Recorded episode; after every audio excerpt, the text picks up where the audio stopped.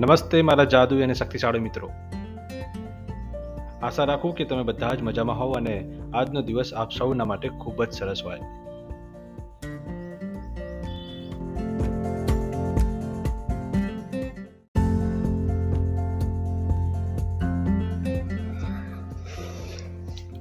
સફળતા માટે તમારા પર્યાવરણને કેવી રીતે ડિઝાઇન કરવું? મિત્રો, આ નવા એપિસોડમાં આપનું સ્વાગત છે. આ તબક્કે તમે જે ઈચ્છિત ઓળખ બનાવવાનો પ્રયાસ કરી રહ્યા છો, તે ઓલરેડી તમે જાણો છો. તમારી પાસે તે આદતનું બે મિનિટનું સંસ્કરણ પણ તૈયાર હશે, કે જે તે ઓળખને વધુ મજબૂત બનાવે. અને તમે તમારી દિનચર્યામાં આ નાની આદતને દાખલ કરવા માટેનો સ્પષ્ટ અને ચોક્કસ અમલીકરણનો હેતુ પણ તૈયાર કરી લીધો હશે. તો હવે સમય આવી ગયો છે કે આપણે આ પ્રક્રિયાને ઓપ્ટિમાઇઝ કરવા માટે કેટલીક વ્યૂહરચનાની ચર્ચા કરીએ. અને તમારી નવી આદતને દિવસે ને દિવસે વળગી રહેવાનું વધુ સરળ બનાવીએ. આ કરવા માટેની સૌથી સરળ રીતોમાંની એક રીત છે કે તમારી આદતોને શક્ય તેટલી સ્પષ્ટ અને દેખીતી રીતે ઇઝી ટ્રિગર કરતા સંકેતો બનાવવા.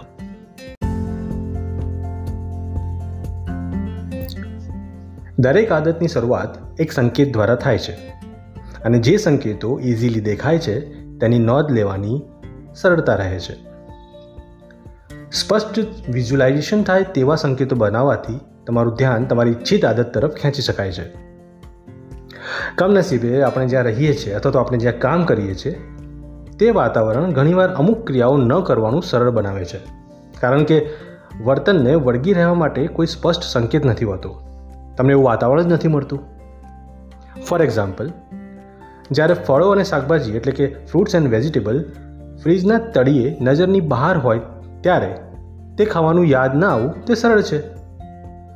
જ્યારે તમારી યોગા મેટ સ્ટોરૂમમાં એક બોક્સમાં છુપાયેલી હોય, ત્યારે યોગા કરવાની આદત ને વળગી ના રહેવું એક સરળ છે. જ્યારે તમારી ડાયરી ટેબલના નીચેના ખાનામાં મૂકેલી હોય તો રોજનીસી લખવાનું યાદ ક્યાંથી આવે? જ્યારે સંકેતો કે જે આદતને શરૂઆત કરવામાં મદદરૂપ થાય છે, તે સૂક્ષ્મ અને છુપાયેલા હોય, ત્યારે તેને અવગણવું સરળ છે. આ કારણોસર તમારા પર્યાવરણને ડિઝાઇન કરવું. એ સારી ટેવો કેળવવા માટે તમે લીધેલા સૌથી અસરકારક પગલાં પૈકી એક હોઈ શકે. હું આ પ્રક્રિયાને એન્વાયરમેન્ટલ ડિઝાઇન એટલે કે પર્યાવરણ ડિઝાઇન તરીકે ઓળખું છું. અને મેં ઘણા લોકોના જીવનમાં આ અભિગમની શક્તિનો અનુભવ કર્યો છે. ક્રિએટ કરેલું વાતાવરણ આપણી આદતો પર કેવી રીતે અસર કરે છે એ સમજવું હોય તો એક બહુ સામાન્ય ઉદાહરણ છે. નાના બાળકોમાં જ્યારે ટૂથબ્રશ અને ઉલ્લુ કરવાની આદત વિકસાવવાની હોય ને, ત્યારે આપણે વોશ બેસિનની આજુબાજુમાં જ ટૂથબ્રશ, ટૂથપેસ્ટ અને ઉલ્લુ મૂકવાની જગ્યાની વ્યવસ્થા કરીએ છીએ. જેથી ત્યાં જતાની સાથે જ એક પછી એક ક્રિયા કરવાની સરળતા રહે. અને પછી એને ત્યાં જ પાછું મૂકવાની પણ આદત પડી જ જાય. જે પછી જીવનભરની એની આદત બની જાય છે અને જેને ફોલો કરવું એકદમ સાહજિક બની જાય છે. અને એમાં એને કોઈ સ્પેશિયલ એક્સ્ટ્રા એફર્ટ પણ કરવી પડતી નથી. ચાલો કેટલીક રીતોની ચર્ચા કરીએ કે તમે તમારા ટેવના ઈરાદાઓને ટેકો આપવા અને મજબૂત કરવા માટે પર્યાવરણની ડિઝાઇનનો ઉપયોગ કેવી રીતે કરી શકો? અહીં કેટલીક રીતો છે જેનાથી તમે તમારા પર્યાવરણને ફરીથી ડિઝાઇન કરી શકો છો અને તમારી સારી ટેવોના સંકેતોને વધુ સ્પષ્ટ બનાવી શકો છો.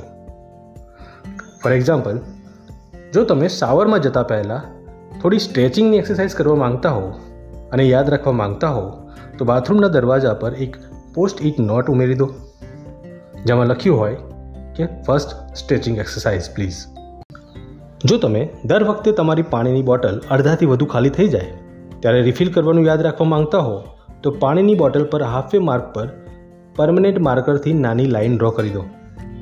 જો તમે સવારે સાત વાગે પાંચ મિનિટ માટે તમારા જનરલ લખવાનું યાદ રાખવા માંગતા હો, તો રસોડાના ટેબલ અથવા તો ડાઇનિંગ ટેબલ પર જનરલ સ્ટોર કરો. જેથી તમે દરરોજ સવારે નાસ્તો કરવા બેસો, ત્યારે તમને તે દેખાય. જો તમે કંટાળો આવે ત્યારે, દર વખતે તમારા ફોનને જોવાને બદલે પુસ્તક વાંચવાનું યાદ રાખવા માંગતા હો, તો તમારા ફોનના લોક સ્ક્રીન પર એ પુસ્તકનો ફોટો મૂકી દો, કે જે પુસ્તક તમે સમાપ્ત કરવાનો પ્રયાસ કરી રહ્યા છો. જો તમે દરરોજ સવારે દોડવાનું યાદ રાખવા માંગતા હો, તો આગલી રાતે તમારા વર્કઆઉટના કપડાં અને જૂતા તમારા બેડની બાજુમાં મૂકીને સૂઈ જાઓ. ધારો કે તમે દરરોજ પાંચસો શબ્દો લખવા માંગો છો. તો જ્યારે તમે સવારે તમારા બેડરૂમમાં બહાર નીકળો, ત્યારે દરવાજો બંધ કરો અને એની પર એક પોસ્ટ ચિપકાવી દો કે જે તમારા આંખના સ્તર પર આવે અને જેમાં લખ્યું હોય, પાંચસો શબ્દ લખો. હવે સુવાના સમયે જ્યાં સુધી તે શબ્દો લખવામાં ન આવે, ત્યાં સુધી તમને દરવાજો ખોલવાની મંજૂરી નથી. તેવી જ રીતે, જો તમે દરરોજ કોઈ સારું પુસ્તક વાંચીને અથવા યોગ કરીને અથવા ધ્યાન કરીને દિવસની શરૂઆત કરવા માંગતા હો, તો જ્યારે તમે સૂઈ જાઓ, ત્યારે તમારા ફોન પર એક નોટ ચિપકાવી દો કે જેમાં લખ્યું હોય, પાંચ મિનિટ યોગા કરો. હવે જ્યારે તમે જાગો છો, ત્યારે તમને એ નોટ ઉતારવાની અને જ્યાં સુધી તમે આદત પૂરી ન કરો, ત્યાં સુધી તમારા ફોનનો ઉપયોગ કરવાની મંજૂરી નથી. મને લાગે છે કે આ વ્યૂહરચનાનો સારાંશ કંઈક આ રીતે આપી શકાય. જો તમે કોઈ આદતને તમારા જીવનનો એક મોટો ભાગ બનાવવા માંગતા હો, તો તમારે તેના સંકેતને તમારા પર્યાવરણનો મોટો ભાગ બનાવવાની જરૂર છે. હું રિપીટ કરું છું. જો તમે કોઈ આદતને તમારા જીવનનો એક મોટો ભાગ બનાવવા માંગતા હો, તો તમારે તેના સંકેતને તમારા પર્યાવરણનો મોટો ભાગ બનાવવાની જરૂર છે. તમે જ્યાં રહો છો, તે જગ્યાઓ બદલી શકો છો. સંકેતોને વધુ સકારાત્મક કરી શકો છો. જ્યારે તમારું આજુબાજુનું પર્યાવરણ અનુકૂળ હોય, તો તમારી આદતોને વળગી રહેવું સરળ અને સ્વાભાવિક બની જાય છે. તો મિત્રો લેસન નંબર ચારમાં આટલું જ. આગળની વાત કરીશું હવે નેક્સ્ટ એપિસોડમાં થેન્ક યુ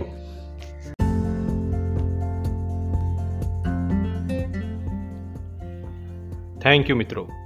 તમે બધા જ ખૂબ જ સરસ કરી રહ્યા છો તમારી જિંદગીમાં. અને આમ જ સરસ રીતે આગળ વધતા રહો. ખૂબ જ પ્રેમ મેળવો, સફળતા મેળવો અને આર્થિક સદ્ધરતા મેળવો એવી આશા સાથે આપ સૌની રજા લઈશ. ફરી મળીશું.